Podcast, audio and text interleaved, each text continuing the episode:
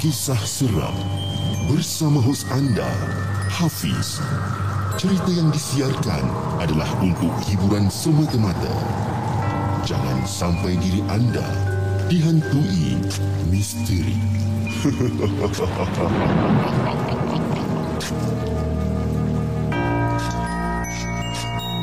Hello guys, Assalamualaikum Welcome back to the segment Nama aku Hafiz dan kepada siapa yang masih belum subscribe Aku harap korang boleh tekan butang subscribe Dan kepada siapa yang dah subscribe Thank you so much guys for subscribing. So malam ni 14 Januari bersama dengan hari Jumaat Live malam podcast bersama saya Bertemankan saya selama lebih kurang dalam 1 jam ke 1 jam setengah. Bersama saya Hafiz Dan apa khabar guys? Uh, saya harap anda semua dalam keadaan sihat guys. Okay So um, hari ni basically saya ada lebih kurang dalam uh, let's see. Kita ada lebih kurang dalam 5 lah. 5 6 cerita untuk hari ni.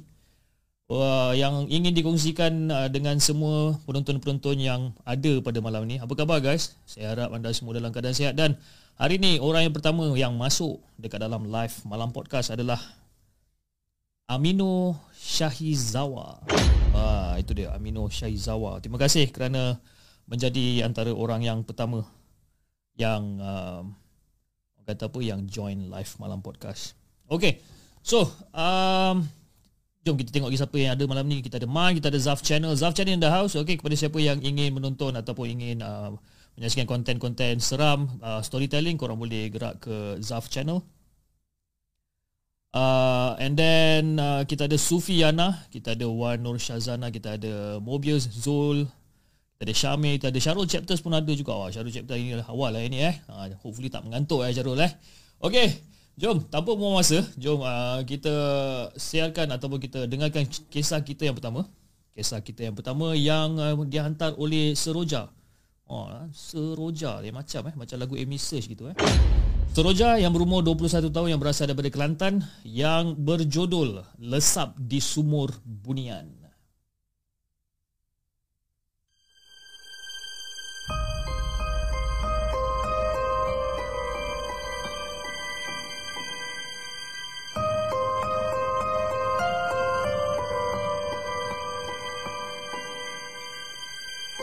Adakah anda bersedia untuk mendengar kisah seram yang mungkin menghantui anda?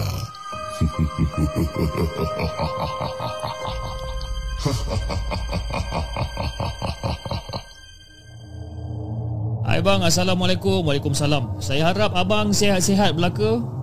Dan kat sini saya nak sharekan satu cerita Pasal sumur dekat kampung nenek. Dan saya minta maaf sebab saya tak boleh nak beritahu kampung nenek ni kat mana dan kalau sekarang orang panggil telaga lah. Dan tapi dulu orang kampung panggil sumur. Jadi kejadian ni berlaku masa umur saya 8 tahun. Sekarang saya dah 21 tahun. Dekat kampung nenek saya ni pula Dia ada bendang ataupun sawah. Tapi dah tak digunakan lagi untuk tamat untuk tanam padi. Dia orang buat tempat untuk lepaskan lembu untuk berkeliaran. So dekat bendang ni ada satu sumur Yang memang orang kampung selalu guna jadi nak ambil air ke untuk rumah, nak mandi ke untuk balik kampung eh untuk balik daripada kerja. Eh untuk basuh kain semua orang buat dekat situ. Jadi sebab dekat bendang tu je lah ya. Dalam banyak-banyak bendang Bendang situ je lah yang ada semua Jadi Kampung saya ni pula Ada ada je sungai Tapi orang kampung lebih selesa Buat kerja membasuh Atau mandi dekat sumur tu Jadi bendang tu pun tak jauh lah juga Daripada rumah nenek saya ni jadi masa masa kecil-kecil dulu saya selalu ikut bapa saudara saya pergi tambat lembu. Jadi nak dijadikan cerita one day selepas asar ni saya ikut bapa saudara saya turun ke bendang untuk tambat lembu. Dan mak saya selalu marah. Dia kata, "Eh, kau janganlah kau pergi kan nak tambat-tambat lembu apa semua tak payah pergi." Dan mak selalu marah. Ha, tapi saya berdegil juga. Alamak, tak apalah mak, saya nak pergi juga eh. Saya tetap nak pergi, saya berdegil, saya nak ikut juga. Jadi saya pun ikutlah bapa saudara saya ni pergi cari lembu dia untuk tambat balik dekat kandang lembu. Jadi dah nak dekat maghrib barulah habis siap semua lembu tu ditambat. Jadi bapa saudara saya pun pergilah mandi dekat area sumur tu. Jadi saya pun ikutlah juga sekali. Tapi bapa saudara saya ni memang tak bagi. Dia kata hari dah nak dekat maghrib kan. Tak payahlah ikut nak pergi mandi kat semua tak payah. Duduk je kat sini dulu. Tapi saya berdegil. Saya berkeras hati saya nak ikut juga. Dan saya pun sampai nangis-nangis lah Menangis-nangis saya nak ikut, nak ikut, nak ikut Sebab apa? Saya bukan nak, nak pergi mandi pun Saya nak main air sebenarnya. Dan saya ikutlah juga. Jadi Bapak saudara saya ni Aku je lah Dengan apa yang saya nak. Sebab kalau saya kalau dia tak ikut Saya akan ber, apa, keep on menangis Menangis Dan memang saya takkan stop. Jadi saya pun ikut. Jadi bila saya ikut bapak saudara saya ni Bila saya sampai dekat sumur tu Tiba-tiba saya macam ada tercium bau wangi pula Bau wangi tu memang tak dapat nak, nak dijelaskan macam mana. Bau wangi tu memang unik sangat. Unik dan sampai sekarang pun Saya masih boleh ingat bau dia macam mana. Tapi bau dia tu memang sangat-sangat unik. Jadi orang tua-tua kata Kalau nampak ataupun bau sesuatu Jangan ditegur. Tapi dulu saya ni Mulut saya ni jenis macam celupa sikit. Jadi saya pun cakap lah Dekat Pak Long saya Ataupun dekat pakcik saya ni. Uh, Pak Long Pak Long Wanginya Bau gedio ni Sedap no. Lain macam eh. Ha, Kita cakap Kelantan pada tiba eh. Jadi Pak Long saya pun apa lagi? Dia pun marah lah. Ish Buat apa mu tegurnya ha? Kalau bau Gapo-gapo kot diam je. Ha? Dok soh gelenya Nak buka mulut. Ha, Dok soh gelenya nak buka mulut. Jadi saya tak pernah tengok Pak Long saya ni marah macam ni Jadi first time Itulah first and last Saya tengok Pak Long saya marah jadi lepas pada tu Dia suruh saya balik. Dah, pergi balik. Eh? Sebab dah bunyi azan masa tu eh? Dia suruh saya balik. Jadi saya pun berlari lah Saya berlari lah balik rumah. Eh? Tapi bukan dia sebab azan. Saya balik rumah berlari bukannya sebab uh, Bukannya sebab azan. Sebabkan saya merajuk dengan orang tua tu sebenarnya. Jadi lepas pada isyak tu Lepas pada isyak Kecoh satu family. Kecoh satu family Sebabkan Pak Long saya ni tak balik-balik lagi. Jadi saya pun pelik lah Macam eh Kenapa Pak Long tak balik-balik lagi ni kan? Sebab masa saya nak balik tu Masa Pak Long saya suruh saya balik Dan saya jalan nak balik tu Pak Long saya ada je ikut dekat belakang. Kan? Sebab kita orang Maknanya saya dengan Pak Long ni Memang decided untuk mandi kat rumah je lah. Tak nak lah mandi kat sumur tu. Jadi bila sampai dekat rumah Dia dah ada Dekat tengah-tengah tu Duk punggah air untuk masuk dalam tempayan. Lepas tu mak saya pun bertanya lah macam Saat ni Mu kelik sore kau ngai Pak Long. Aku tak tahu apa benda dia cakap ni. Kan? Kira dia kata ha, Tadi kau seorang je ke dengan Pak Long? Kan? Lepas tu saya cakap lah. Saya cakap ya Memang saya seorang dengan Pak Long Dan Pak Long memang ikut dekat, belakang. Lepas tu cousin saya pula mencelah. Cousin saya mencelah Dia kata Eh dok ah Mu balik Mu balik, mu balik Berlari seorang-seorang aja Saya pun duk ulang kali eh, Duk ulang-ulang kali. Banyak kali saya cakap Saya balik dengan Pak Long Saya balik dengan Pak Long Saya balik dengan Pak Long. Bukannya saya balik seorang-seorang. Jadi sampai bergaduh lah Saya dengan cousin saya ni bergaduh Kan? Dia kata saya tipu Saya cakap Apa hal pula kau cakap aku tipu. Ah, Macam tu bergaduh. Jadi malam tu nak dekat Dalam pukul 2 pagi je tu Saya pun terjagalah ha? Dah terjaga saya nak pergi tandas. Jadi saya pun Masa saya masuk ke dapur tu Tiba-tiba saya nampak Pak Long saya ni Tengah cuci kaki tengah cuci Cuci cuci kaki dia kan. Jadi dalam hati saya macam Oh Pak Long ni baru balik lah kot eh? Jadi saya pun buat tak tahu lah. Saya pun terus masuk tandas. Ha? Sebab apa? Dalam hati saya ni Saya still merajuk lagi dengan Pak Long ni Sebab kena marah petang tadi. Jadi saya pun masuk tandas Saya settlekan urusan saya dalam tandas apa semua. Dan bila saya keluar daripada tandas tu Saya tengok Pak Long saya tak ada pula. Eh? Mana pula Pak Long ni cakap?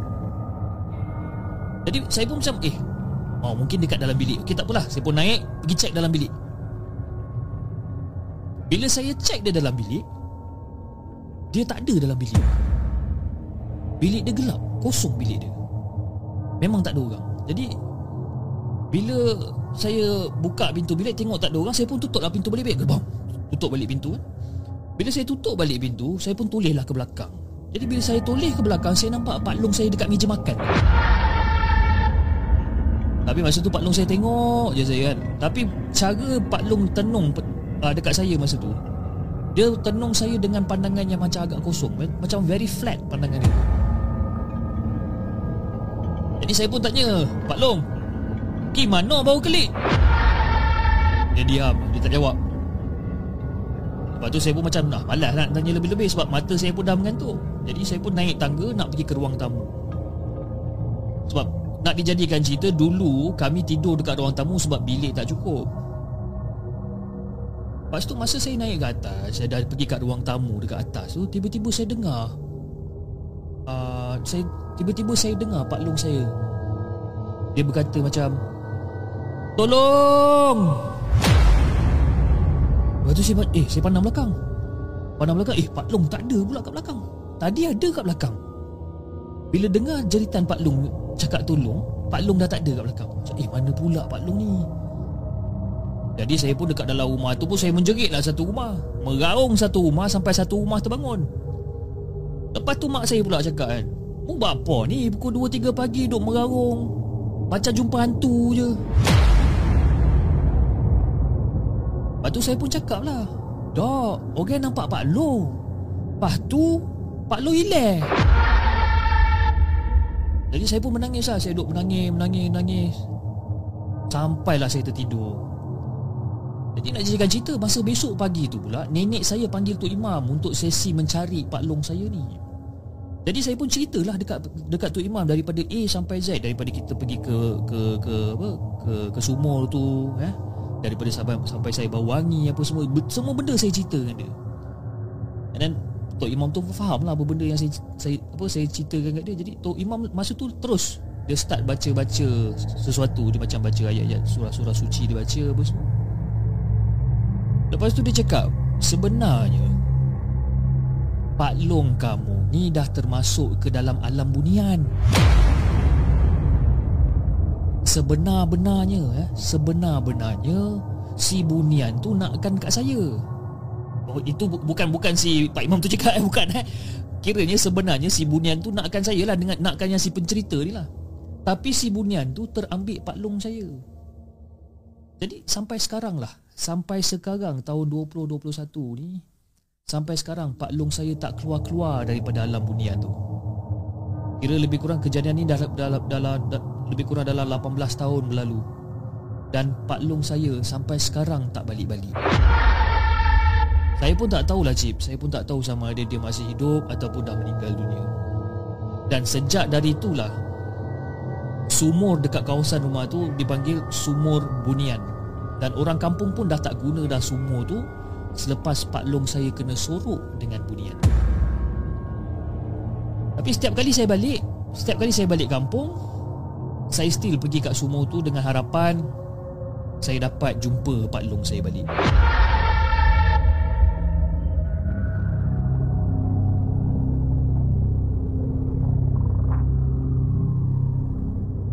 Jangan ke mana-mana.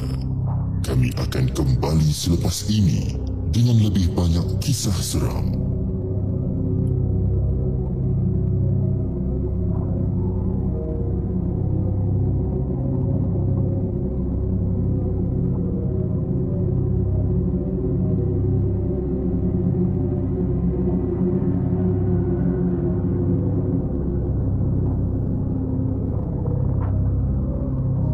Itu dia guys. Cerita yang pertama daripada Seroja Yang berumur 21 tahun Yang berjudul Lesap di Sumur Bunian. Ha.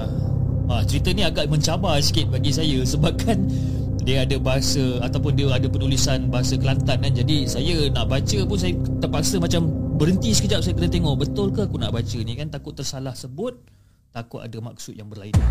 Bahaya kan saya minta maaf lah kan kepada yang kepada orang-orang Kelantan yang mana yang mana yang kampung di Kelantan. Saya mencuba, saya mencuba untuk berbahasa Kelantan tapi saya rasa saya gagal dengan cermelang orang kata kan. Okey. Apa kau noi jangan? Kong kong nombor ekor apa benda ni? Kong nombor ekor pula Siman ni. Lain macam kau ni man.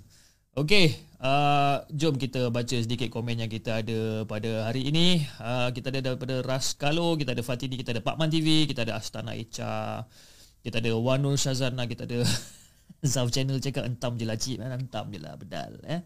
Dah agak dah yang ke dah cakap kan. Okey, Lara Sofia bawa dia bahaya kalau dah termasuk hampir-hampir termasuk dulu nasib baik mak panggil terpesona juga bila bila terjumpa. Ha, Lara Sofia kata dia hampir-hampir termasuk dulu eh.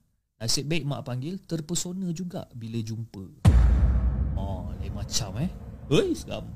Okay Lama Yang ni pun daripada Kelantan jugalah Dia punya yang second story ni eh. Sekejap saya nak tengok Dia ada Apa-apa tulisan Dalam bahasa Kelantan. Tak, tak ada. Alhamdulillah tak ada.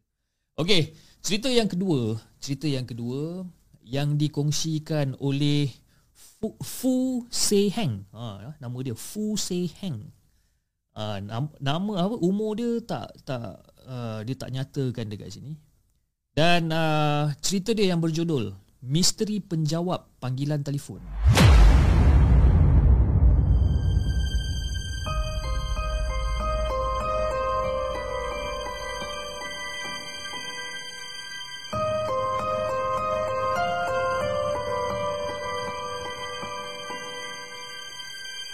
Adakah anda bersedia untuk mendengar kisah seram yang mungkin menghantui anda?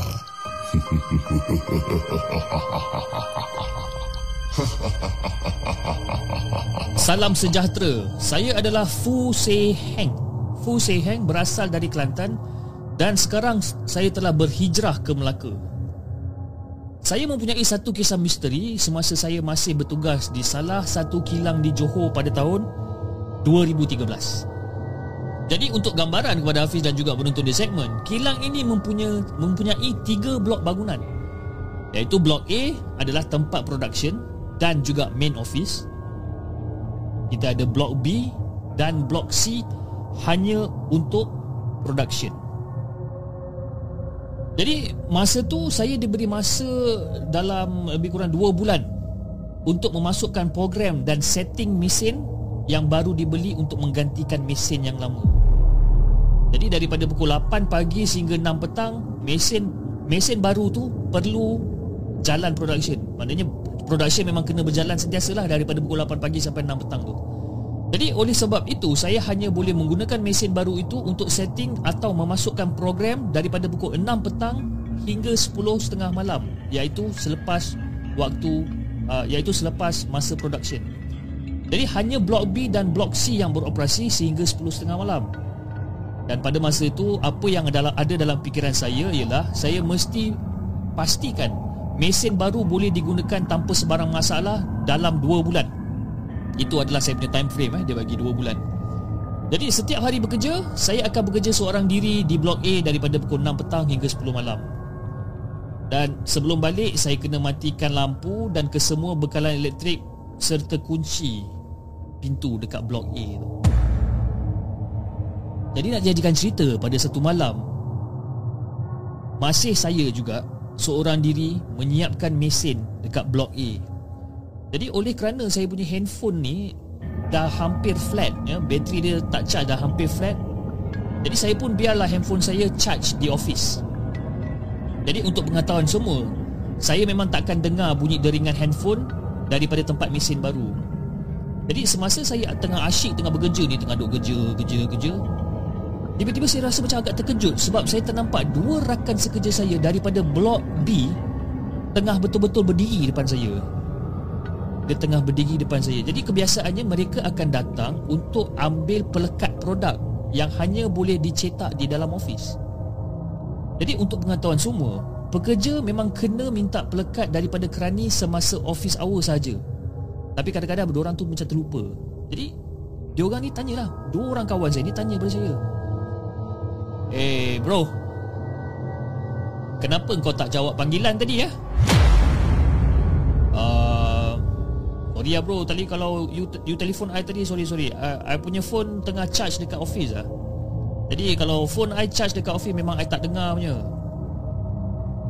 Dan soalan seterusnya yang memang membuatkan saya punya bulu roma tegak berdiri. Oh, you punya telefon dekat office eh? Tapi masa kita orang call you tadi ya, kenapa ada perempuan yang jawab telefon ah? Eh, you jangan main-main lah Mana malam macam ni Mana ada perempuan jawab, jawab telefon Ni tak kelakar tau Dan salah seorang daripada rakan kerja saya tu Dia bagi tahu saya Yang dia dah tiga kali call saya dan saya tak jawab. Eh, I dah call you tiga kali lah. Eh. I call you tiga kali tapi you tak jawab. And balik bila kita call you kali keempat, ada satu perempuan jawab. Hah? Ada perempuan jawab ah. Jadi perempuan tu cakap apa dengan you? You salah nombor tak? Eh, betul lah. Ini you punya nombor kan? Jadi saya pun tengok. Ah, yalah. Ini saya punya nombor. Ah, you tengok last call. Nombor apa? Jadi apa perempuan tu cakap dia cakap Jadi perempuan tu macam Hello Awak cari siapa? Oh hello uh, Saya saya cari Fu uh. Saya nak suruh dia cetakkan uh, Pelekat produk Boleh ke? Siapa tu? Oh Fu eh Oh, oh okey okey. Memang dia ada kat sini, dia ada kat sini. Awak tunggu sekejap eh. Saya akan pergi uh, saya akan pergi panggil Fu untuk jawab dia punya handphone. Jadi saya punya rakan ni, rakan saya yang yang A ni, rakan saya dah menunggu selama beberapa minit tapi tak ada siapa yang jawab pun telefon tu. Yalah sebab dia dah telefon dia kata, "Oh, saya akan pergi panggil Fu, you tunggu sekejap eh." Jadi kawan saya pun tunggu selama beberapa minit dan masih tak ada orang yang jawab telefon tu. Jadi kawan saya ni dia, dia, dia bercadang untuk letak telefon dan terus datang ke blok A. Jadi bulu, bulu roma saya masa tu memang agak tegak berdiri jugalah apabila saya nampak memang ada tiga miss call dekat handphone. Saya pergi saya pergi balik office, saya tengok, saya angkat telefon tu, tu memang ada tiga miss call. Ada tiga miss call dekat office dan saya paling terkejut. Bila telefon yang miss call keempat ataupun uh, panggilan yang keempat tu dijawab. Ha, dia tulis tiga miss call kan. Lepas tu yang satu tu receive kan dan dijawab. Jadi memang betul lah cakap kawan saya ni memang ada orang yang jawab telefon aku ni. Jadi nak jadikan cerita malam tu juga saya terus cetak pelekat, uh, pelekat produk dan saya suruh mereka tunggu saya sampai saya mati. Eh you I I I I, I print I print you punya stiker you tunggu sekejap ah you tunggu tapi lepas kita dah settle you you tunggu sini ah I, I pergi tutup lampu you tunggu ah. Jadi saya pun pergilah tutup lampu, matikan bekan elektrik, lepas tu kunci pintu blok A ni. Saya kunci. Eh, rakan kerja saya yang seorang ni dah menangis. Dan dah tak dapat nak teruskan kerja. Dan dia dibawa balik oleh abang dia. Saya pun tak tahu kenapa dia menangis tiba-tiba. Jadi malam tu juga saya terus balik rumah walaupun sebelum pukul 10.30. Memang saya dah tak sanggup nak tunggu, saya terus balik rumah. Memang saya dah tak sanggup nak terus tinggal dekat office tu seorang diri. Dan lepas dah kunci apa semua Saya pun terus gerak balik kan Member saya yang dah, dah menangis ni pun Saya tiba-tiba pun ah, Dia pun dah balik juga Jadi Walaupun macam tu Saya tetap cuba untuk siapkan kerja saya Dengan menggunakan masa Makan Ataupun pada waktu rehat petang. Saya cuba Saya cuba. Jadi selepas pada hari tu Memang ramai pekerja blok A Yang kena histeria. Walaupun pada waktu siang. Dan hampir setiap hari akan ada satu ke dua orang pekerja perempuan yang kena juga histeria. Sampailah satu tahap top management, top management terpaksa panggil ustaz datang untuk buat upacara memagar kawasan kilang ni. Dan selepas pada tu memang tak ada masalah lagi dengan pekerja perempuan yang kena histeria ni. Jadi selepas beberapa hari barulah saya dengar cerita saya dengar cerita daripada pihak kilang ya saya dengar cerita yang pihak kilang sebenarnya telah membuang tiga kontena lama di belakang blok A dan mungkin salah satu kontena tu adalah tempat tinggal benda tu sebenarnya jadi mungkin disebabkan dia dia dah kehilangan tempat tinggal sebab itulah dia ganggu pekerja dekat blok A jadi itulah itu sajalah kisah misteri saya yang saya ingin kongsikan.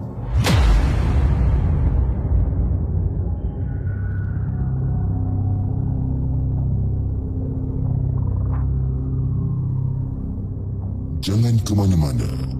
Kami akan kembali selepas ini dengan lebih banyak kisah seram.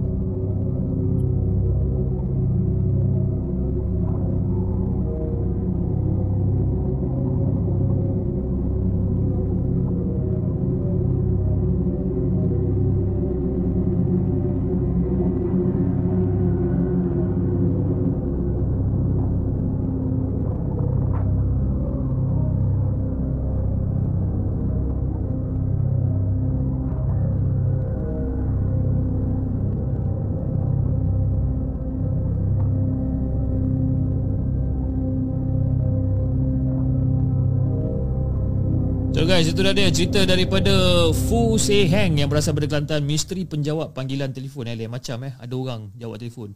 Kau orang rasa siapa yang jawab telefon tu eh?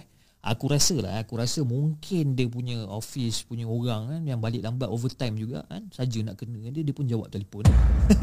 mungkin lah eh. Kita pun tak tahu eh. Alright, kita ada Umi. Hai, hai Umi, samalah lewat eh tak apa kan. Janji sampai. Ha, itu yang paling penting Umi eh, janji sampai. Lepas tu kita ada Abang Faizal pun kita ada. Kita ada Hanif Selamat selaku moderator untuk malam ini. Kita ada Faizal kan. Kita uh, Faizal Faizal Man pernah dengar tak cerita ni? Tanya je eh. Kau ajar kau eh Faizal eh.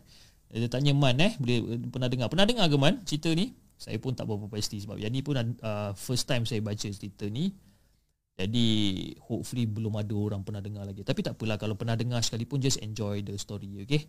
Assalamualaikum semua geng The Segment. Waalaikumsalam uh, Umi apa khabar? Okey, panglima hitam perempuan tu akan cakap nombor yang anda ada tiada dalam perkhidmatan. Okey.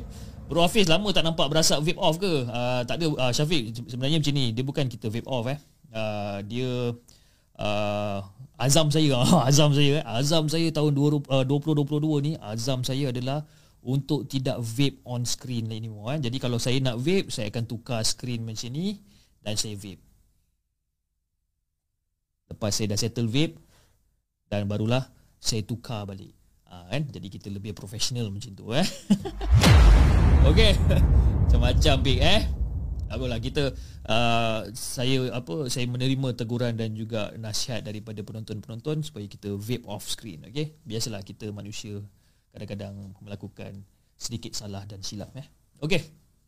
Jom kita bacakan kisah kita yang seterusnya. Yang kisah uh, kita yang seterusnya, okey, boleh tahan juga panjang cerita ni eh. Okeylah, not bad. Yang dihantar oleh Teh. Teh yang berasal daripada Singapura. Yang berjudul Iktiba, Iktiba sebuah astral projection.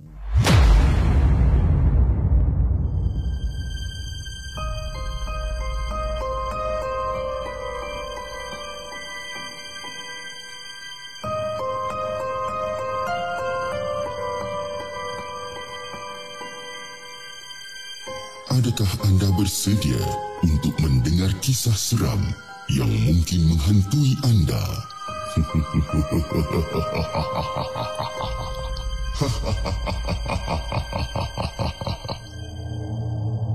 Assalamualaikum, nama saya Teh. Waalaikumsalam. Saya ada kisah nak dikongsi suatu saya menjadi pelajar pelatih di atas kapal pada tahun 2017. Saya bersekolah selama 6 bulan dan terus masuk kapal. Dan kapal yang saya berada ni hanya berlega di persekitaran perairan Singapura dan tidak masuk perairan kawasan asing. Dari dekat area situ je. Dan sewaktu menjadi pelajar pelatih, saya menurunkan tanda tangan dengan pihak perkapalan untuk bersama selama setahun. Ha, dia sign dia sign bonding contract ah, dia sign bonding contract untuk satu tahun. Jadi jadual saya dekat atas kapal ni dia adalah daripada hari Isnin sampailah hari Jumaat. Jadi daripada hari Isnin tu pada pukul 8 pagi saya dah menunggu di Marina South Pier dan pada hari Jumaat di, uh, pukul 5 petang barulah saya balik. Dan saya ni pula pelajar perempuan. Jadi sewaktu saya menyuarakan untuk bersama uh, pihak kapal selama setahun memang satu keluarga saya risau sebenarnya. Lumrah itu adalah lumrah bila kita dah berjauhan dengan keluarga, mesti orang tua kita memang akan risau punya. Jadi berbaliklah pada kisah saya. Ini satu gangguan yang saya terkena semasa saya berada di atas kapal. Jadi lazimnya saya bekerja daripada pukul 8 pagi sehingga 5 petang. Dan lepas tu saya bolehlah masuk ke dalam kabin untuk di, uh, yang yang telah diperuntukkan untuk saya. Jadi ketika buat tu rehat, saya bolehlah buat apa je yang saya nak. Dan secara rutin selepas settle tugasan di atas kapal, saya akan terus masuk ke dalam kabin, nyalakan lilin wangian, pasang alat pembesar suara untuk apa untuk dengar muzik. Dan juga uh, orang kata nak nak nak tenangkan fikiran sambil-sambil bersih-bersihkan diri kan? Dan lepas solat maghrib dengan solat isyak saya suka keluar daripada kabin lepak seorang diri dekat atas dek kapal. Jadi mana-mana sudut memang tak ada orang saya akan pergi. Tempat-tempat yang tak ada orang itulah saya ada kat situ. Dan saya ni memang jenis yang tak berapa nak suka sangat sebenarnya lepak dengan orang lelaki ni jadi lagi lagi pun waktu tu saya memang dah ada yang berpunya. Lain macam eh. Jadi saya tak adalah melepak ataupun berbual dengan banyak lelaki selain pada waktu bekerja. Jadi menjadi kebiasaan selepas isyak, kadang-kadang saya akan keluar uh, untuk hantar mesej ataupun untuk uh, untuk menelpon boyfriend saya ni masa tu. Atau saya mesej kawan-kawan yang lain dengan keluarga saya. Jadi Kadang saya masuk ke dalam kabin ni macam agak lambat kadang-kadang. lah kabin saya di pula memang saya seorang je tinggal dalam tu sebab saya lah satu-satunya saya lah satu-satunya pelajar ataupun pekerja perempuan di atas kapal. Jadi ketika kejadian seram yang saya alami ni berlaku, kalau tak silap saya, saya dah masuk ke dalam kabin lebih kurang dalam pukul 12.30 tengah malam. Dan setiap kali saya lepak dan berborak-borak dekat atas dek kapal sambil memandang laut yang agak gelap dengan angin-angin yang menderu, mak selalu pesan. Saya teringat mak selalu pesan. Teh, ni mak nak pesan. Dekat laut pun kadang-kadang ada jin, ada hantu, ada roh dan sebagainya. Jadi baik-baik tahu hati-hati tahu dekat atas kapal tu. Itu pesan mak saya. Saya masih ingat pesan mak saya. Jadi saya pun akan masuk dalam kabin dan saya akan terus cuci kaki, betul, cuci muka, ambil wuduk kan sebelum baca surah Fatihah tu saya baca tiga kul ayat kursi, sebelum tidur saya baca semua ni. Dan itu adalah menjadi rutin harian saya setiap malam. Jadi pada malam kejadian, sewaktu saya tengah tidur, saya termimpi benda yang agak pelik sikit sebenarnya.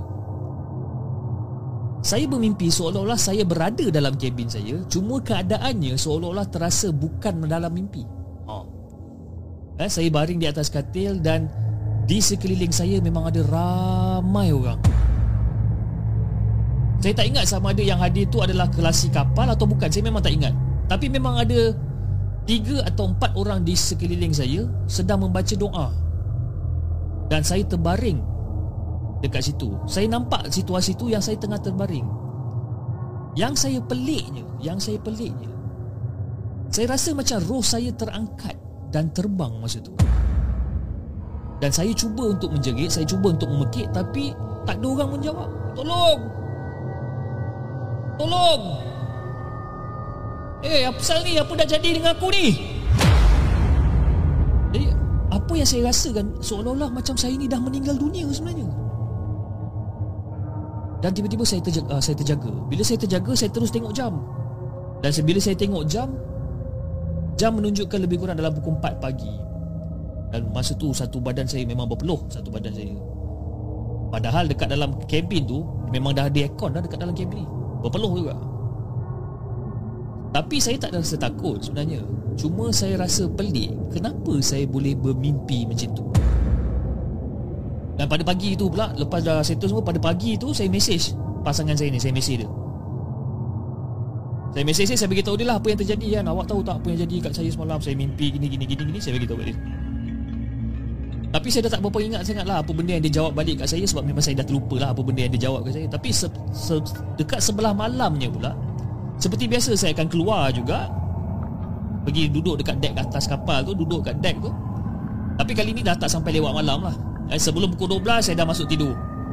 Dan seperti biasa jugalah Bila saya turun Dah masuk balik dalam kabin saya Saya cuci muka, cuci kaki Ambil wuduk ha, Baca Al-Fatihah Tiga kuat ayat kursi Saya masuk tidur. Dan malam tu Malam tu saya bermimpi lagi. Dan mimpi tu Dalam mimpi Mimpi yang sama Situasi dalam kabin lagi. Dan dalam mimpi tu Saya ada ternampak Ada satu budak lelaki Berlari-lari dalam kabin saya. Duk, duk, duk, duk, duk.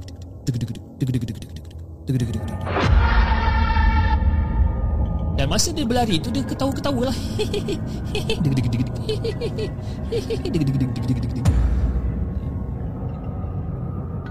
Saya cuba perhatikan muka budak ni. Dan keadaan masa tu Keadaan tu macam agak sama. Dalam mimpi tu keadaan tu memang agak sama Dan saya tak nampak ekspresi muka budak ni. Cuma apa yang saya tahu Apa yang saya dapat agakkan adalah Mungkin budak tu lebih kurang dalam umur 7 ke 8 tahun macam tu. Dan mimpi ni berlaku sekejap je. Dan saya terus terbangun. Dan masa saya terbangun Sama sama juga keadaan saya berpeluh. Dan pagi tu juga Saya mesej juga pasangan saya ni. Dan saya beritahu benda yang sama Apa yang terjadi, apa yang saya mimpi. Dan saya memang dong kata macam ini dah, dah tak boleh jadi dah ni, tak boleh jadi dah ni.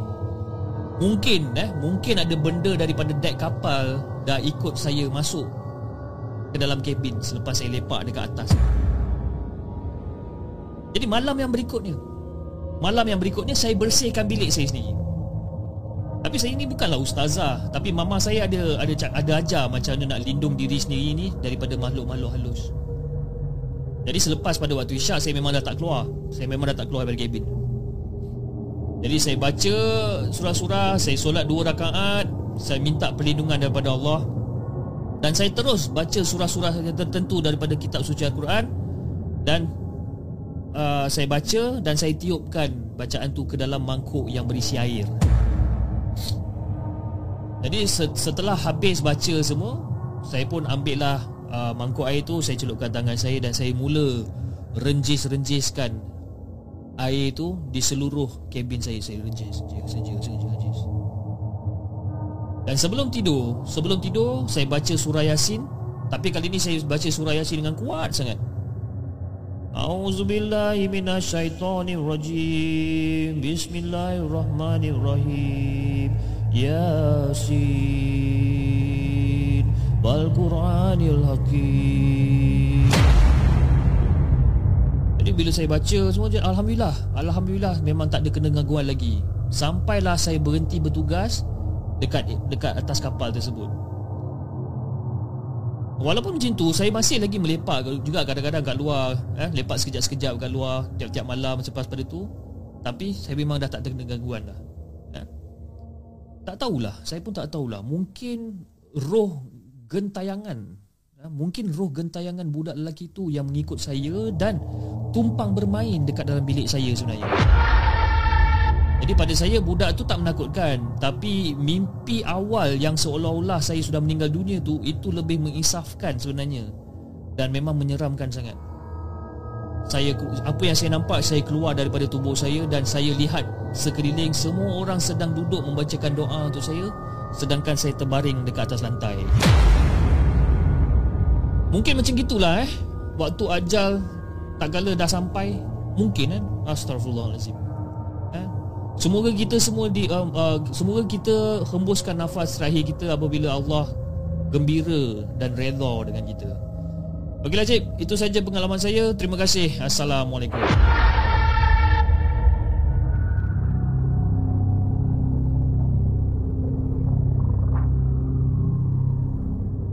Jangan ke mana-mana. Kami akan kembali selepas ini dengan lebih banyak kisah seram.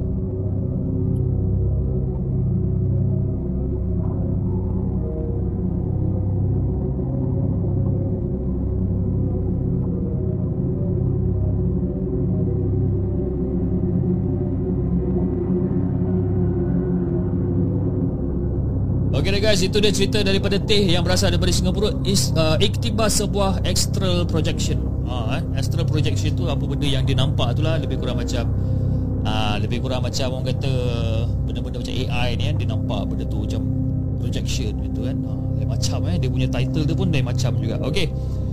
Okey guys, uh, sebelum kita teruskan lagi dengan uh, bacaan uh, orang kata cerita kita pada malam ini, uh, saya ingin mengambil kesempatan ini untuk membuat sedikit iklan untuk hari ini di mana uh, the segment telah telah pun uh, melancarkan oh melancarkan eh uh, telah keluar kita punya topi the segment.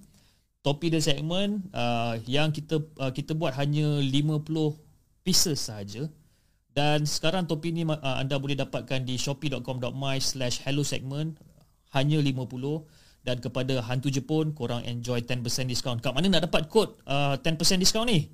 Okey, hantu Jepun korang kena pergi ke check di community post dekat dalam YouTube uh, channel The Segment. Korang akan jumpa dekat mana kod 10% discount ni. Okey, kalau korang nampak kat sini uh, dalam pun memang custom made dekat bahagian dalam di mana kita letak uh, tape di sekeliling topi tu dengan tulisan The Segment. And then kita ada jahitan di tepi uh, tulisan The Segment dan juga uh, logo hantu tersebut dan juga uh, di bahagian uh, dalam kalau anda nampak secara close up sekarang ni tulisan the segment kecil-kecil warna merah kan? Kat situ.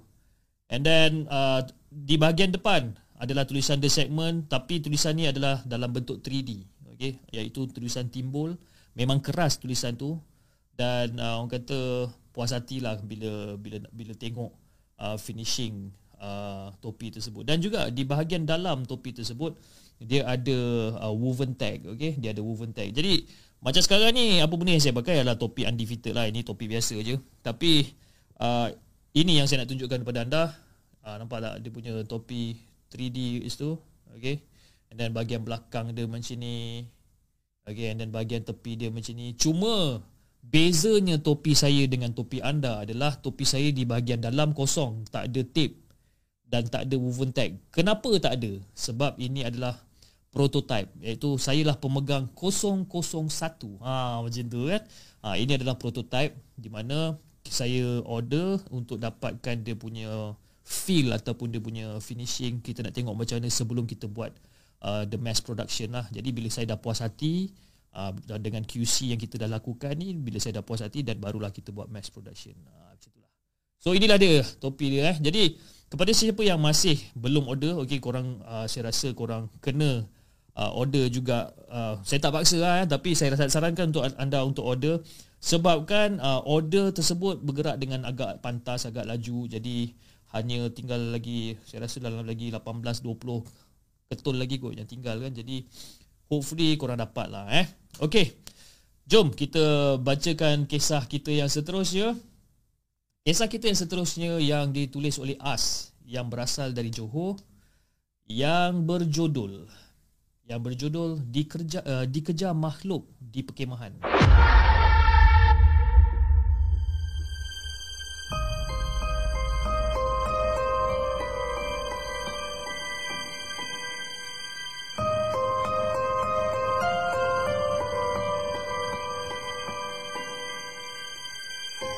Adakah anda bersedia untuk mendengar kisah seram yang mungkin menghantui anda?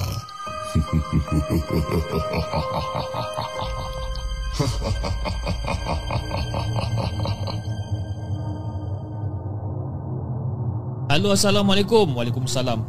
Nama saya As dan saya berasal dari Johor. Saya ada beberapa cerita yang saya nak kongsikan Dari apa yang pernah terjadi pada diri saya Dan pada tu usia saya berumur lebih kurang dalam 16 tahun Sekitar 12 tahun yang lalu jadi saya ada mengikuti acara perkemahan di sekolah yang uh, perkemahan sekolah yang dianjurkan oleh guru-guru untuk pelajar dari kadet remaja sekolah iaitu KRS. Uh, minta maaf saya tak boleh nak sebut uh, di mana camp tersebut diadakan sebab mungkin nanti saya dikenali oleh pihak camp dan juga pihak sekolah. Jadi nak dijaga cerita seramai 27 pelajar yang pergi ke acara perkemahan tersebut termasuk 3 orang guru yang mengawasi kami. Jadi kami menaiki bas yang disediakan oleh pihak sekolah lah Dan dalam perjalanan ke kawasan perkemahan Kami macam biasa lah dekat dalam bas Berkaraoke eh? Nyanyi ramai-ramai dalam bas eh? Jadi setibanya di kawasan perkemahan Memang rasa seronok sangat Rasa seronok sangat sebab jarang-jarang sekali Berada dekat kawasan yang nyaman dan sejuk ni Memang jarang Dan kawasan perkemahan ni pula terletak di salah sebuah hutan simpan di Malaysia. Jadi nak dipendekkan cerita Malam yang dinantikan iaitu malam di mana aktiviti night walk Diadakan pun tiba. Jadi sebelum betul lah Kami diberi uh, diberi taklimat dululah. Dan seperti lazimnya Sebab tu diberi taklimat Kami wajib mematuhi arahan Dan yang buat kami seram Kami diberi setiap seorang selai kain Untuk menutup mata ha, Permainan night walk ni dimulakan dengan pecahan Setiap kumpulan ada tiga orang. Jadi secara keseluruhan ada sembilan kumpulan. Ya, saya berada dekat kumpulan yang keenam Untuk masuk ke dalam kawasan hutan. Jadi kami pun berjalanlah bertiga uh, Di kawasan gelap Dan setiap kumpulan dibekakan satu saja lampu sudut yang kecil. Uh, Ini yang kata Night walk ni ataupun uh, dalam bahasa lain ni adalah operasi burung hantu lah, eh? Okey kita continue jadi di setiap laluan akan ada hentian dan pada setiap hentian akan ada selai kain yang akan diikat. Dan sepanjang perjalanan tu ada tali yang kami kena pegang di dalam uh, uh, yang kami kena pegang waktu kami berada dekat dalam hutan. Jadi saya, Maya dan Siti, bukan nama sebenar, memulakan perjalanan dengan jantung yang berdebar-debar. Duk duk duk duk duk duk duk. Jadi kami juga dikehendaki untuk bernyanyi untuk mengawasi jarak kami dengan kumpulan di depan dan di belakang dalam jarak yang sedikit jauh antara satu sama lain. Ha, kita kena nyanyi eh. So kita kena make sure yang jarak depan dengan jarak belakang ni uh, orang kata at the safe spot lah. Jangan terlalu rapat, jangan terlalu jauh kan. Jadi kalau tak buat benda macam tu kami dikira kalah dan tidak akan diberi sebarang markah. Jadi kami pun mulakanlah perjalanan kami ke dalam hutan. Jadi bila kami dah masuk dalam hutan Saya berada di belakang Dan dua orang kawan saya ni dekat depan. Eh, tangan kiri Okey nak jadikan gambaran. Tangan kiri memegang tali Yang menjadi tanda arah jalan Dan tangan kanan pula Memegang bahu kawan saya. Yang dekat depan lah. Jadi tangan kanan dia pegang bahu Tangan kiri dia pegang tali ya. Jadi lagu-lagu yang dibenarkan Untuk kami dendangkan Hanyalah tiga je lagu Dimulakan dengan lagu Rasa Sayang ya. Rasa sayang Hey rasa sayang Sayang hey. Ha, itu lah Rasa Sayang Eh, lima minit setelah kami mula perjalanan kami terjumpa hentian pertama. Jadi kawan saya pun bagi tahulah bahawa yang dia dah terpegang sejebis kain dan kain tersebut diambil daripada tali dan kami teruskan perjalanan. Jadi bila dia pegang tuan dia, ter, dia, dia terpegang satu kain, dia ambil kain tu, dia simpan dan dia orang teruskan perjalanan. Dan lagu yang kedua pula yang lagu yang kami harus dendangkan pula adalah lagu Jet jet semut Siapa sakit naik atas. Cicit semut Siapa sakit naik atas. Ha, Itu lagu kedua kita orang. Jadi perjalanan kehentian kedua pula Mengambil masa lebih kurang dalam 15 ke 20 minit Jadi tali yang kami pegang sebagai tanda arah ni semakin meninggi ha, Tali tu dah jadi makin tinggi tali tu dan meninggi ke atas sampai kami dapat rasakan ianya berada di atas kepala kami ya. Tali tu tiba-tiba tu daripada bawah tu dia jadi makin lama makin tinggi makin tinggi sampailah dekat bahagian atas kepala. Jadi saya pun tanyalah pada si Maya dengan Siti ni. Eh guys. Betul ke tak tali yang saya pegang kat atas uh, yang tali yang kita pegang ni dah memang dekat atas aras kepala? Jadi si Maya ni macam ah betul betul betul memang betul memang inilah tali yang kita pegang ni. Jadi bila tiba di hentian kedua Maya terus uh, Maya harus membuka kain yang uh, membuka kain ketika berada di atas, membuka kain dekat mata tu ketika berada di atas. Dan Maya kata beliau mengalami kesukaran untuk membuka kain tersebut disebab uh, tersebut sebabkan kurang tinggi kan. Sebab ya tali ya dekat atas tu dia nak kena buka tali tu, dia tak sampai kan. Jadi terpaksa lah saya yang lebih tinggi ni dalam antara banyak-banyak tiga orang saya yang paling tinggi. Jadi saya pun pergilah oh, trace balik tali tu sampai bahagian atas. Oh ada kain dekat atas ya. Okey, buka.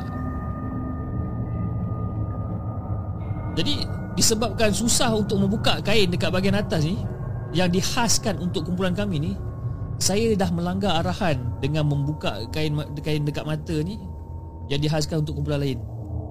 Eh sorry. Saya dah melanggar arahan Untuk membuka kain yang dah dihaskan Untuk kumpulan lain. Ha, Dia ada untuk kumpulan lain Dia buka juga kain tu Dan dia ambil.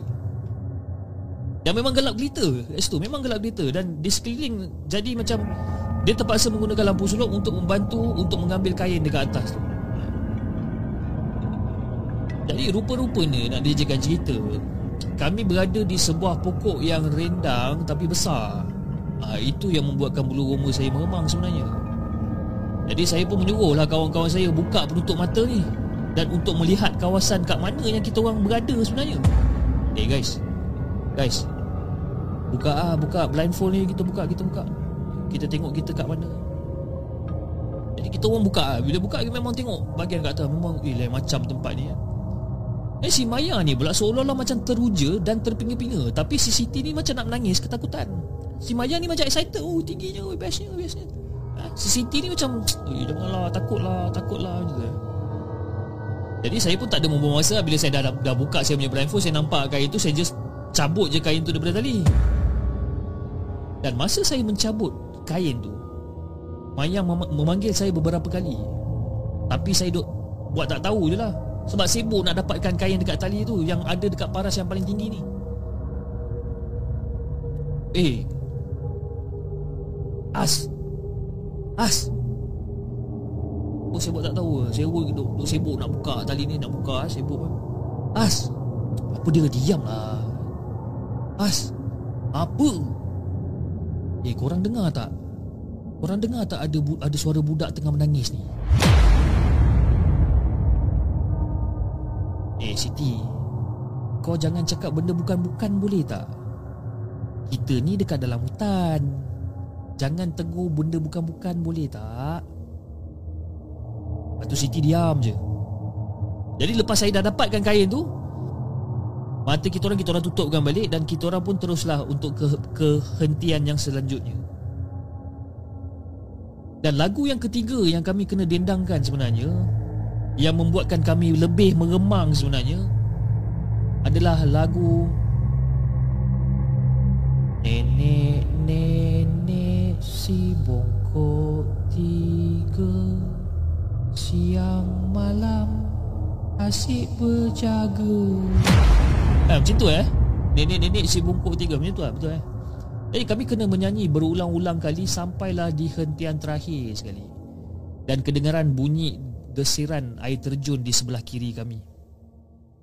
Dan tiba-tiba Siti yang berada dekat tengah-tengah eh, Depan tu Maya Tengah-tengah Siti belakang saya Siti yang berada dekat tengah-tengah ni Menegur. Sebab dia dengar ada satu suara Yang mengilai Daripada arah sungai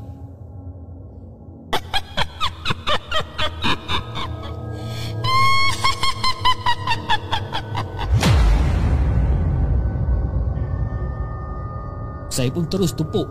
Saya tepuk bahu si Siti ni. Siti kau diam sikit boleh tak? Kau jangan tegur benda-benda apa Benda bukan-bukan. Dan suasana tu jadi lebih menyeramkan lagi Sebab saya berada yang paling belakang sekali. Dan Apa yang saya dengar sebenarnya adalah Saya mendengar ada satu suara Suara yang keempat Tengah menyanyi lagu ketiga Dengan suara yang sangat sayu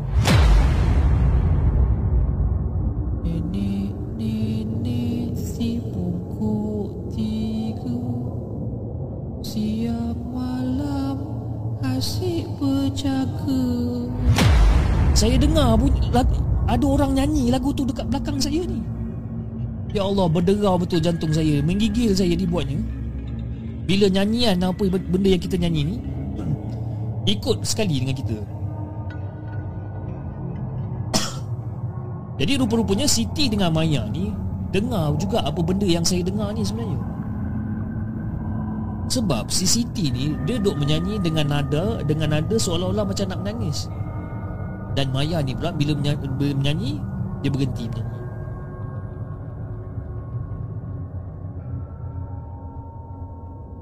Jadi saya pun tolaklah Siti Eh cepat sikit Cepat sikit Cepat cepat cepat. Suruh jalan laju sikit Cepatlah sikit Cepatlah sikit. Sampailah ke hentian terakhir ni jadi si Maya masa dah sampai dekat uh, dekat pit stop yang terakhir ni, Maya terus dapatkan kain yang terakhir tu. Dan saya terpaksa bagi tahu dia, Maya kau cepat sikit boleh tak Maya? Kau cepat sikit. Buka lepas ni, cepat sikit sebab aku rasa kita kena lari ni Maya. Aku rasa memang kita kena lari. Dan saya ni pula memang orang kata memang betul-betul dah tak tahan ni. Saya dah tak fikir apa, saya terus buka je penutup saya ni dan saya cuba pandang keliling. Dan apabila saya buka mata dan saya pandang je keliling, apa yang memeranjatkan saya apabila mata saya ini terpanah pada satu arah dan terus meremang bulu rumah tekuk saya ini sebab dekat situ saya ternampak ada satu susuk tubuh yang rendah berpakaian lusuh dan seolah-olah membungkuk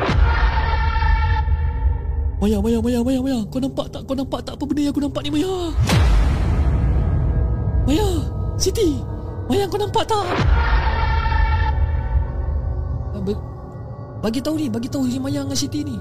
Diorang macam aku nampak, aku nampak, aku nampak, aku nampak benda tu aku nampak. Eh, jom jom jom kita gerak, jom kita gerak. Benda tu tengah kejar ni, jomlah. Walaupun tak laju benda tu nak kejar ya, dalam keadaan bungkuk, tapi benda tu menghala ke arah kita orang ni. Dan masa benda tu datang ke arah kita orang Benda tu pekik Ataupun benda tu menjerit kuat Sehingga kan si Siti menangis ketakutan Yang Maya pula berteriak. Berteriak si Maya ni. Saya pula kelam kabut. Kelam kabut ketakutan sebab kami sesat Dalam hutan masa tu. Kami sesat. Kita pun jalan je lah. Make sure dah lari daripada benda tu Kita jalan. Kita turun balik Kita follow balik tali tu semua Kita turun balik. Dan Alhamdulillah Alhamdulillah kami sampai di tempat berkumpul dan salah seorang daripada guru kami uh, guru lelaki kami menghampiri dan membacakan beberapa ayat suci untuk menenangkan CCT sebab CCT ni dah macam orang tak betul lah ni duk nangis nangis nangis semua dah macam orang tak betul lah jadi saya pun bertanya lah pada guru sama ada makhluk tu merupakan sesuatu yang dirancang oleh mereka untuk merancangkan permainan ataupun tidak? Cikgu, saya nak tanya ni cikgu benda yang kita orang nampak di tadi tu memang ada dalam plan cikgu ke? Untuk takut-takutkan kami ke macam mana? Apa benda yang kamu nampak? Kami nampak ada macam orang tua pendek badan bungkuk. Lepas cikgu tu diam. Eh, sebenarnya kita orang tak ada plan apa-apa pun. Plan kita, kita just buat night walk, ambil benda-benda yang kain yang terikat tu dan korang turun balik. Itu je plannya. Jadi saya tak puas hati. Saya memang tak percaya dengan penjelasan cikgu ni. Jadi saya pun bertanya pada anggota uh, anggota kumpulan lain. Bila tanya dengan dorang, dorang cakap dorang tak mengalami pengalaman yang sama macam kita orang. Semua relax, okey. Dorang punya plan is just like macam mana jalan dekat tali, ambil flag ataupun ambil benda yang kain yang terikat dekat tali dan bawa turun. That's it. Ha, jadi jadi cerita Siti ni demam seminggu demam seminggu selepas apa selepas tu dia demam seminggu sebabkan ketakutan sangat-sangat. Jadi itulah pengalaman kisah seram saya sebenarnya semasa saya you know uh, berada di camp. Dan terima kasih kerana sudi membaca kisah saya.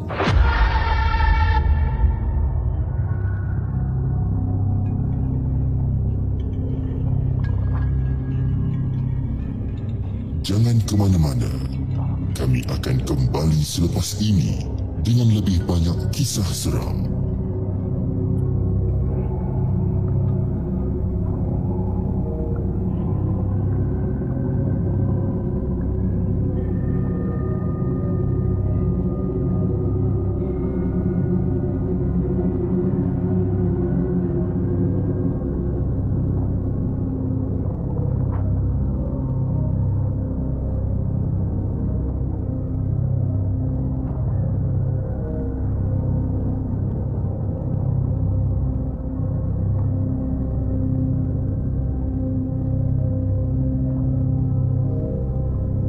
Okey guys, itu cerita daripada As yang berasal dari Johor yang Abu Jodoh dikejar makhluk di camp perkemahan. Oh, lain macam eh camp tu.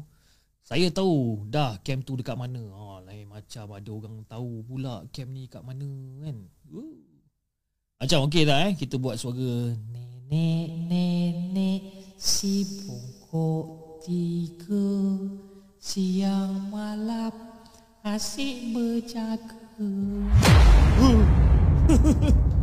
Aku macam meremang Hei, lain macam eh. Oh, itu dia.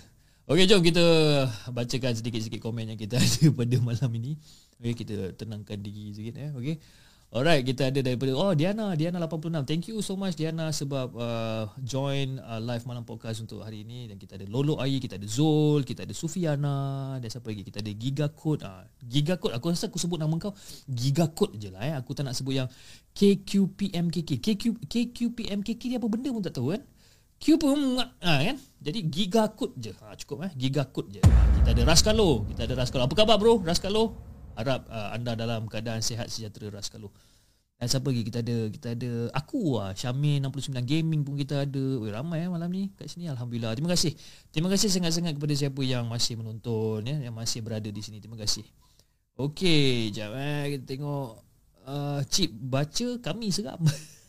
malam kagang nenek datang jumpa chip. Allah jangan macam tu kan. Jangan macam tu kan. Chip seram kami buat apa pula? Uh, chip seram kamu buat apa? Kamu buat-buat seram. kan? Dahsyat nilai bro. Eh. Wow, malam ni ada malam seram tak? Um, ha, Zul tak tahu. Eh. Baitul lah dia kata. Wan, malam ni malam ni ada malam seram tak? Saya pun tak sure lah malam ni diorang ada. Hari ni apa? Hari ni Jumaat kan? Sepatutnya ada. Ha, hari Jumaat ada pukul 12. Kan? Hari Jumaat KC start pukul 12. Ha, jadi kita ada masih masih ada time lagi lagi lebih kurang dalam lagi 20 minit. Saya tahu anda semua nak pergi ke channel sana. Don't worry. Don't worry. InsyaAllah akan sampai pada waktunya untuk pergi ke sana. Kita ada lagi dua cerita untuk kita bacakan untuk malam ni. Alright. Jom. Kita bacakan kisah kita yang seterusnya yang uh, ditulis oleh Farah yang berasal daripada Sepang, Selangor dengan uh, tajuk ataupun dengan kisah yang berjudul Penglihatan Istimewa Atur.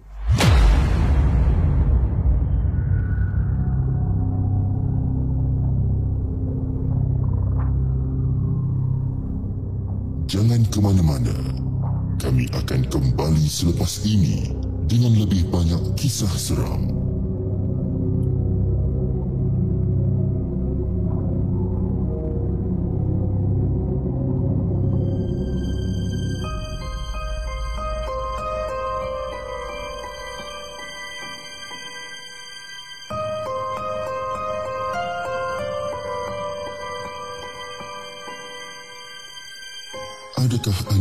Bersedia untuk mendengar kisah seram yang mungkin menghantui anda?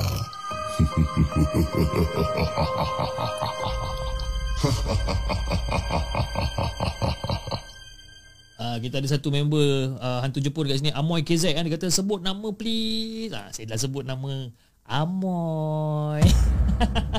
And okey jom jom kita bacakan kisah kita. Halo Assalamualaikum. Waalaikumsalam. Saya Farah daripada Sepang Selangor. Saya hendak sampaikan kisah saya tentang arwah Datuk Di mana sewaktu beliau masih hidup Saya tinggal bersama dia Dan arwah nenek saya ketika saya masih kecil. Dan nak dijadikan cerita Kampung saya ni terletak di Batu Pahat Johor. Jadi arwah Datuk saya ni memang suka. Dia macam suka berkelakuan pelik. Setiap kali waktu makan bersama dengan arwah nenek dengan Datuk Saya akan sediakan tiga pinggan Saya akan sediakan tiga pinggan dan cawan Tapi arwah Datuk mesti suruh saya menambah lagi dua pinggan Sebab dia cakap Dia kata uh, Cu uh, Ini ada tiga pinggan dengan tiga cawan je Tambah lagi dua Lagi dua pinggan dengan dua cawan Eh Apa pula Datuk ni? Kan kita ada saya, atuk dengan nenek. Mana datang lagi dua tu? Tak ada. Kamu sediakan lagi dua pinggan dengan dua cawan. Inilah ada dua budak kecil ni ada orang nak makan sekali. Jadi si arwah nenek ni pun macam Eh awak ni bang. Suka sangat lah nak mengacau dengan cucu awak ni. Ha, Suka sangat nak menakut-nakutkan dia. Eh, Tak apalah nek eh. Biasalah Atuk nak bergurau dengan saya. Tak apa, tak apa. Lah, Nantilah saya ambil kejap lagi lah. Jadi Kita pun mulalah makan Macam biasa Makan macam biasa.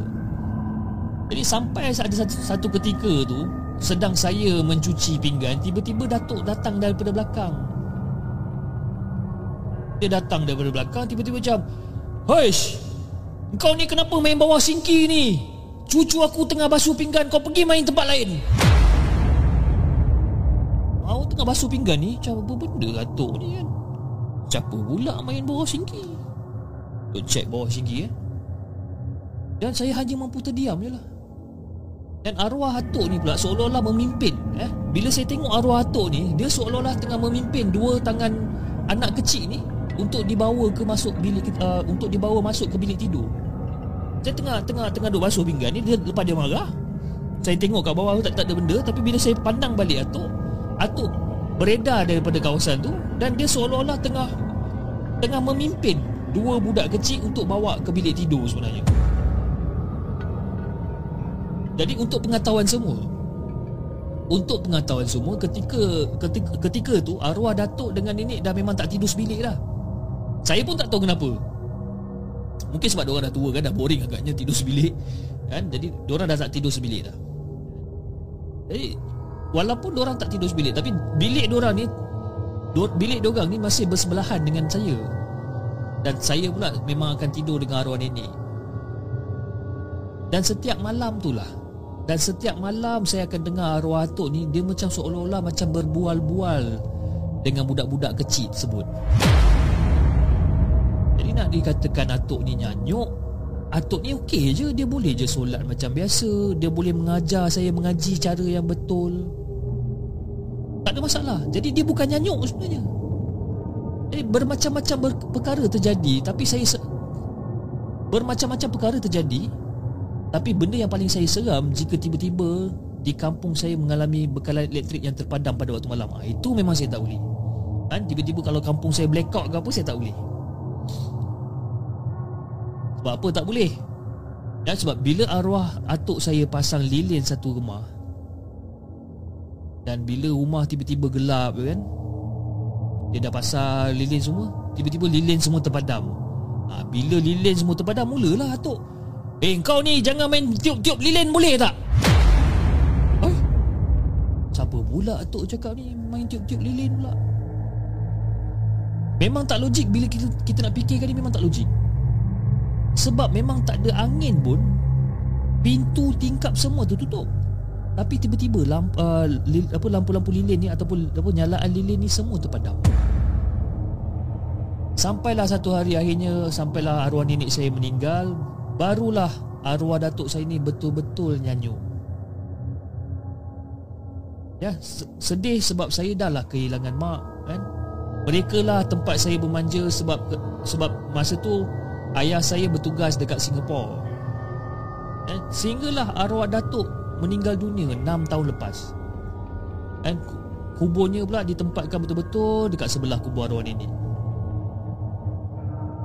Dan nak jadikan cerita baru-baru ni kecoh dekat kampung jira, uh, dekat kampung saya ni jiran-jiran saya dia ternampak arwah datuk saya berjalan kaki ketika waktu siang dan malam berpusing-pusing dekat kawasan kampung. Dan kalau orang tegur dia, kalau orang tegur dia, dia just pusing aja. Dia just pusing tapi dia tak tegur balik. Dia just pusing, dia just toleh je muka dia dan dia pandang depan balik. Dan bukan seorang je yang cerita pasal benda ni. Ramai juga ya yang dah bagi tahu pasal hal ni sebenarnya. Saya pun tak pasti apa benda yang terjadi sebenarnya dan saya pun tak tahu kenapa benda ni terjadi. Dan ada yang kata, ada yang kata itu adalah penjaga rumah arwah tu. Apa yang saya boleh buat, saya hanya mampu doakan mereka tenang dekat sana.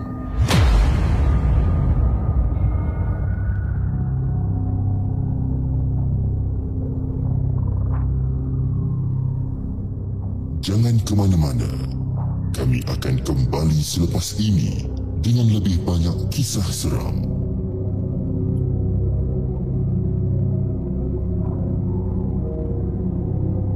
Itu dia guys, cerita daripada Farah yang berasal dari Sepang, Selangor. Ha, lain macam eh cerita dia. Cerita dia best sebab masa saya bercerita tadi pun meremang-meremang bulu rumah saya ni. Lain macam kan. Okey, Sebelum uh, kita bacakan kisah kita yang terakhir pada malam ini, jom uh, saya ingin juga uh, mengambil kesempatan ini untuk mengucapkan ribuan terima kasih kepada anda yang telah menyumbang melalui super super chat dan juga uh, super sticker iaitu di antaranya adalah uh, Raskalo. Raskalo. Assalamualaikum Bro Chip dan The Segment Game. Waalaikumsalam Raskalo. Apa khabar? Dan kita ada sumbangan uh, daripada uh, Muaz Yusof uh, melalui super chat. Terima kasih Muaz uh, daripada Jardin Jumat uh, melalui super sticker daripada Giga Code uh, melalui super sticker dan siapa lagi? Uh, itu saja yang yang tertera di uh, di kaca TV cik, di, di kaca TV ya lain macam eh di di monitor saya ni. Uh, itu dia. Alright uh, jom kita baca sedikit komen yang kita ada untuk malam ini okey? Diana 86 kata bukan apa bila dengar kita membayangkan situasi tu ah memang taklah better baca chat Ya, tak apa, layan je dengar kan. Tapi bila kau baca chat sekali pun, eh, saya punya suara ni memang still boleh dengar juga kan. Ha, jadi, ha, memang memang seram lah malam. Eh. Jom kita welcome uh, Mr. Faizal. Welcome to Hantu Jepun bro. Terima kasih sangat-sangat Mr. Faizal sebab sudi untuk menjadi salah seorang daripada membership Hantu Jepun untuk hari ini. Dan kita ada lagi dua orang member yang uh, yang dah join tadi kejap eh. Saya cari kejap eh. Siapa nama dia tadi eh? Saya ada nampak tadi tau. Kejap, kejap, kejap, kejap. Uh, kita oh, kita ada Diana 86 welcome to Janglot. Okay Diana saya rasa dia renew dia punya subscription ni. dia renew dia punya subscription lah macam Diana eh. Dan juga kita ada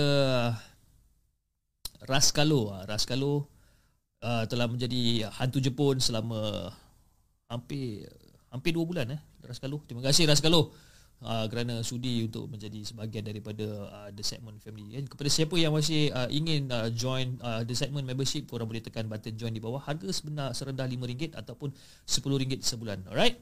Uh, dia punya perks dia ataupun dia punya kelebihan dia ber- ber- berbeza sedikit untuk Hantu Jepun lah. Ya. Yeah? Hantu Jepun boleh enjoy the 10% discount of every merchandise daripada The Segment. Okay. Jom. Kita bacakan kisah kita yang terakhir untuk malam ini adalah uh, kisah kita yang terakhir. Okey, sebelum saya nak bacakan kisah kita, saya juga ingin mengucapkan ribuan terima kasih kepada uh, abang uh, Casey Champion uh, dari Malam Seram kerana uh, sesetengah daripada cerita yang saya bacakan malam ini adalah daripada feed feed daripada uh, uh, bahagian Malam Seram uh, di mana saya telah mendapat uh, kebenaran daripada uh, abang Casey untuk untuk membacakan sesetengah kisah daripada Malam Seram di mana yang dia tak sempat nak baca dan dia dah spill over ke ke the segment. Jadi uh, ada uh, sesetengah kisah yang saya bacakan tadi adalah daripada feed daripada malam seram. Alright. Okey, jom kita bacakan kita uh, kisah kita yang seterusnya yang berasal daripada Sungai Petani Kedah yang dikirim oleh Pak Su ya. Dan kisahnya yang berjudul Pengalaman Seram Pemandu Trailer Kontena.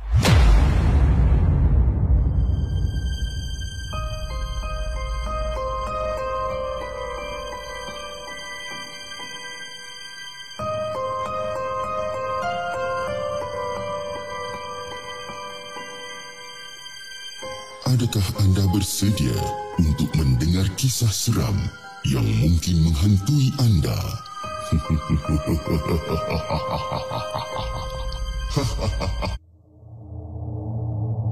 Assalamualaikum. Waalaikumsalam warahmatullahi Nama saya Pak Su. Boleh panggil saya Pak Su dan saya berasal daripada Sungai Petani Kedah. Dan kisah seram saya ni terjadi pada awal tahun ni dan kejadian ni kedua uh, kejadian kedua baru berlaku dua bulan lepas. Saya bekerja sebagai pemandu trailer kontena di dalam pelabuhan kontena di utara tanah air Malaysia ni. Dan saya bekerja shift daripada pukul 12 malam, 5 hari siang dan 5 hari malam. Dan kami diberi amanah untuk mengambil tong kontena yang berisi yang berisi daripada gerabak kereta api dan hantar ke blok yang diaturkan dalam sistem. Jadikan cerita kejadian pertama yang terjadi pada pukul 3.30 pagi. Ketika tu saya dan rakan-rakan baru selesai menghabiskan kerja sebenarnya. Jadi masing-masing mengambil tempat untuk lelapkan mati sekejap. Sementara nak tunggu gerabak kereta api seterusnya masuk. Jadi ada yang baring dekat tepi blok kontena, ada yang baring dekat depan ofis. Dan saya seperti biasa di tempat kegemaran saya di tepi. Betul-betul dekat tepi landasan kereta api.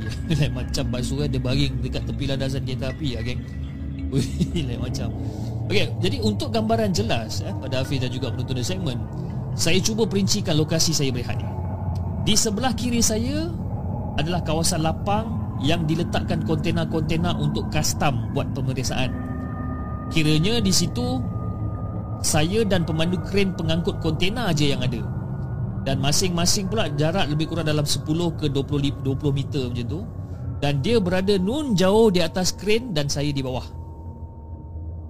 Dan kalau ada jumpa orang lain di persekitaran hanya di kantin yang terletak kira-kira 200 meter jauh dia. Jadi betul-betul di sebelah kanan saya pula merupakan landasan kereta api. Memang ngam-ngam dekat sebelah kanan saya landasan kereta api. Dan di sebelah kanan landasan kereta api itu pula adalah lebuh raya jadi kawasan saya berehat tu memang cerah dan dengan lampu dengan cahaya lampu yang datang dari tiang-tiang lampu dekat highway tu. Jadi lebuh raya tu dah macam lita lita lumba lah pada waktu malam ni kan. Penuh dengan mak rempit yang lumba haram kat situ. Dan saya rasa dah berpuluh kes kemalangan maut yang memabitkan uh, mak rempit ni. Tapi masih mak rempit ni masih tak serik-serik juga benda ni kan. Dan baru-baru ni, baru-baru ni ada kes mak rempit maut sebab mak rempit tu terlanggar dekat belakang kereta. Dan kejadian tu berlaku ketika saya terlelap sekejap Lebih kurang dalam 15 minit. 15 minit kan? Lain macam kan sound effect kan? Buka-buka mata je Tempat tu memang dah ramai orang kan? Dah, dah ramai orang Dah berkumpul dekat tepi highway tu kan? Dan mangsa pula meninggal di tempat kejadian. Innalillahi dan tempat saya berehat ni memang ada letak papan tanda yang menyatakan bahawa kawasan ni adalah kawasan kemalangan maut. Jadi malam kejadian tu pula merupakan malam minggu. Jadi awalnya memang ramai lah mak-mak rempit berlumba kat situ. Tapi lepas pukul 3 pagi dah lengang lebuh raya. Malam tu saya tak tidur sebab mata saya masa tu memang rasa segar semacam. Sikit pun tak ada rasa mengantuk masa tu. Jadi ketika berehat saya mendengarlah lagu dekat telefon bimbit Sambil isap ukuk. Sambil-sambil tu tengoklah dekat tepi-tepi highway ni kan. Tengok highway kan Tengok kereta lalu lalang apa semua. Dan dari jauh Masa saya tengah isap rokok Tengah layan lagu Dari jauh Dari jauh saya ternampak ada seorang pemuda ni Dia tengah menaiki motor jenis Honda EX5 Kawasan lebuh raya tu memang cerah Nampak dari jauh tu agak perlahan juga dia bawa motor tu. Seolah-olah motor tu macam berat sangat. Ni saya pun tengok je lah Tengah isap saya tengok eh, Apa benda Apa hal Nampak ni Dia duduk perah Perah motor dia tak gerak-gerak Dia perah-perah tak gerak. Jadi bila motor tu lalu je dekat depan sana Ya Allah apa benda yang saya nampak Jarak tu lebih kurang dalam 20-30 meter. Apa benda yang saya nampak sebenarnya Adalah memang satu kelihatan jelas Susuk tubuh warna hitam Sedang bertinggik dekat tempat duduk belakang motor tu. Tengah bertinggik belakang motor tu. Saya terus beristighfar Beristighfar. Masa tu bulu-bulu roma saya semua dah beremang kan ni Meremang Apalah nasib budak muda ni kan? Bawa balik rumah agaknya benda tu Dan saya pun rasa mungkin budak tu baru balik pada kerja. Yang kesian sangat. Itu adalah kejadian yang pertama. Dan kejadian yang kedua ke, uh, ke, Kedua eh? Kejadian yang kedua pula terjadi dua bulan lepas. Sekitar dalam pukul 3-4 pagi macam tu. Keadaan dalam blok Waktu-waktu seperti Waktu-waktu seperti ni memang lengang Adalah satu dua blok yang memang meriah sikit dengan geng kapal Ambil kontena untuk dihantar ke kapal apa semua. Blok lain memang lengang, senyap Dan gelap sebabkan terlindung dengan kontena-kontena yang tinggi kan So itu tempat tu macam gelap.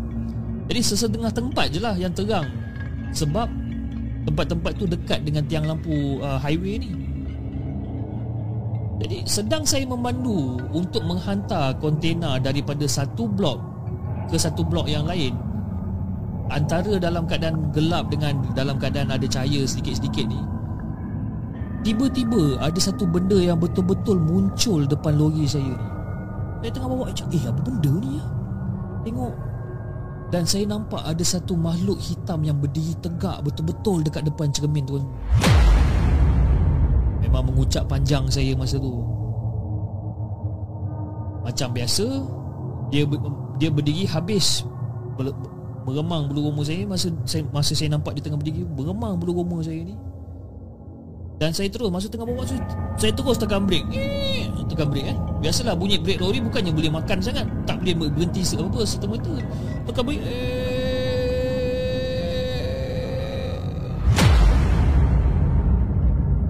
Dan masa saya tekan brek tu Saya punya lori tetap berjalan juga Tak berhenti-berhenti Berjalan juga dan saya rempuh makhluk tersebut. Saya rempuh jugalah lembaga tersebut. Saya rempuh juga. Kesian eh? Kena rempuh juga lembaga tersebut. Mati lagi sekali lah lembaga tu eh?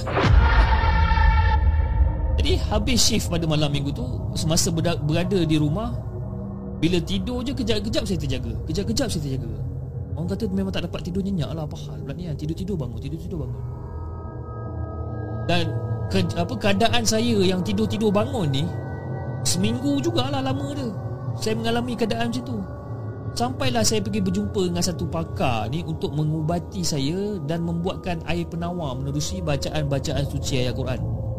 Dan Alhamdulillah selepas tu bukan saja saya dapat tidur dengan nyenyak Malah terlebih tidur pun ada sebenarnya Saya pun nak ingin meminta maaf jugalah Kalau cerita saya ni tak berapa nak seram daripada saya Tapi cuma itulah benda yang saya nampak dekat belakang motor EX5 tu dan juga makhluk lembaga hitam yang betul-betul berdiri di uh, depan lori saya masa saya tengah memandu tu benda tu memang sangat seram bagi saya. Sekian. Assalamualaikum.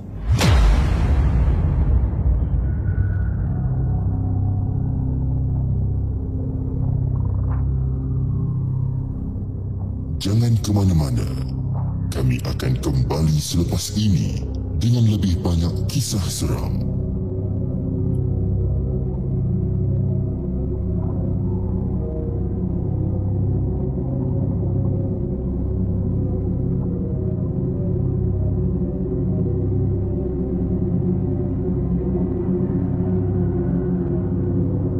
Guys, itulah dia cerita yang terakhir untuk kita pada malam ini yang dikongsikan oleh Pak Su yang berasal daripada Sungai Petani Kedah.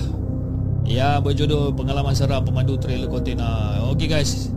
Aku rasa itu saja untuk malam ini uh, di live malam podcast dan insyaallah kita akan berjumpa lagi sekali di minggu hadapan pada waktu dan tarikh yang pada waktu dan hari yang sama Rabu, Khamis dan Jumaat pada pukul 10.30 malam. Dan saya juga ingin mengucapkan ribuan terima kasih kepada semua penyumbang melalui super chat dan super sticker. Dan saya ada nampak ada lagi satu tadi daripada kejap eh, daripada Diana 86 terima kasih Diana uh, atas sumbangan anda. Moga Allah memurahkan rezeki anda. Semua eh semua orang punya rezeki bukan saja uh, kepada yang uh, yang menyumbang saja tapi semua yang berada di dalam live show malam podcast pada hari ini okey?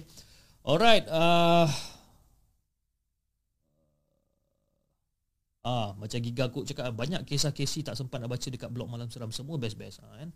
Jadi uh, macam macam saya cakapkan tadi lah, you know, uh, the, the segment telah mendapatkan kebenaran ataupun uh, apa uh, malam seram telah memberi kebenaran untuk uh, the segment uh, mendapat feed ataupun uh, uh, uh, uh, feed daripada malam seram maknanya malam seram akan hantar feed uh, di uh, the segment untuk kita bacakan. Jadi maknanya uh, boleh dikatakan di mana saya juga membantu abang Casey untuk uh, clearkan dia punya archive ataupun dia punya cerita-cerita yang yang dia tak sempat nak baca sebabkan apa dia punya email pun terlalu banyak yang dia dapat daripada penonton uh, dia dengan dia punya apa dengan panggilan-panggilan telefon daripada WhatsApp dan sebagainya kan. Jadi uh, saya pun cakap okeylah tak apa saya pun uh, bersetuju uh, untuk untuk apa kita bekerjasama da- dari segi macam itulah bekerjasama daripada segi macam tu di mana Uh, saya akan bacakan kisah-kisah daripada malam seram. Bukan mungkin uh, bukan tiap-tiap minggu.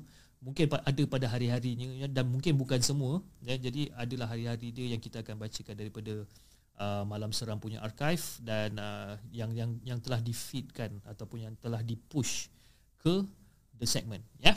Okey. Uh, jadi itu saja yang uh, saya dapat kongsikan untuk malam ini pada anda semua dan saya harap insyaallah uh, jika tiada aram lintang jika dia panjangkan umur kita akan berjumpa lagi pada minggu depan pada hari Rabu jam 10.30 malam okey? Dan kepada sesiapa yang bermain ataupun kepada sesiapa yang mengumpul NFT ha NFT ya lupa nak cakap pasal NFT insyaallah kalau tak ada aram lintang kalau tak ada masalah uh, the segment akan release kita punya first NFT collection iaitu 10 keping gambar toyol. Kan? 10 keping gambar toyol yang kita akan releasekan di pentas.io insyaallah pada 15 hari bulan iaitu pada hari ini 15 hari bulan. Uh, kami masih lagi tengah buat final check dan juga uh, final orang kata final final check lah eh? Final check lah. Susah sangat lah eh. final check final check. Sebelum kita upload uh, semua NFT ni di uh, platform pentas.io okay jangan lupa like share dan subscribe channel The Segment dan insyaallah kita akan jumpa lagi on the next coming episode. Assalamualaikum.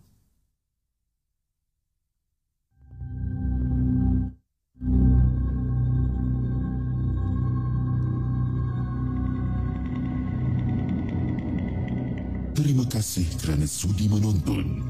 Dan kami akan menyeramkan lagi malam anda minggu hadapan.